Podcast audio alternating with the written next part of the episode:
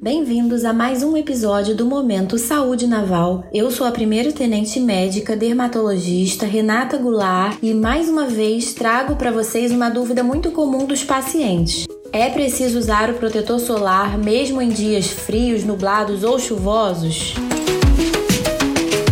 Bem, se o seu protetor fica encostado, esquecido dentro de alguma bolsa ou perde a validade com uma quantidade ainda razoável dentro do frasco, é sinal de que algo está errado. Basta lembrar que os raios solares são invisíveis e estão presentes todos os dias, inclusive nos dias nublados. Por isso, não importa a temperatura do termômetro e nem muito menos a cor do céu. O sol sempre está presente, mesmo que não apareça com toda a sua intensidade. Então, o protetor solar deve ser aplicado diariamente, já que pode nos ajudar a evitar o fotoenvelhecimento, o surgimento de manchas e o câncer de pele.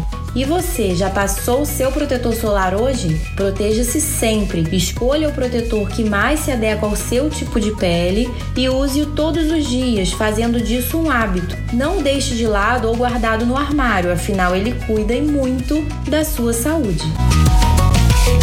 Gostou do conteúdo? Receba dicas de saúde diretamente no seu e-mail assinando a newsletter do Saúde Naval em www.saudenaval.mar.mil.br.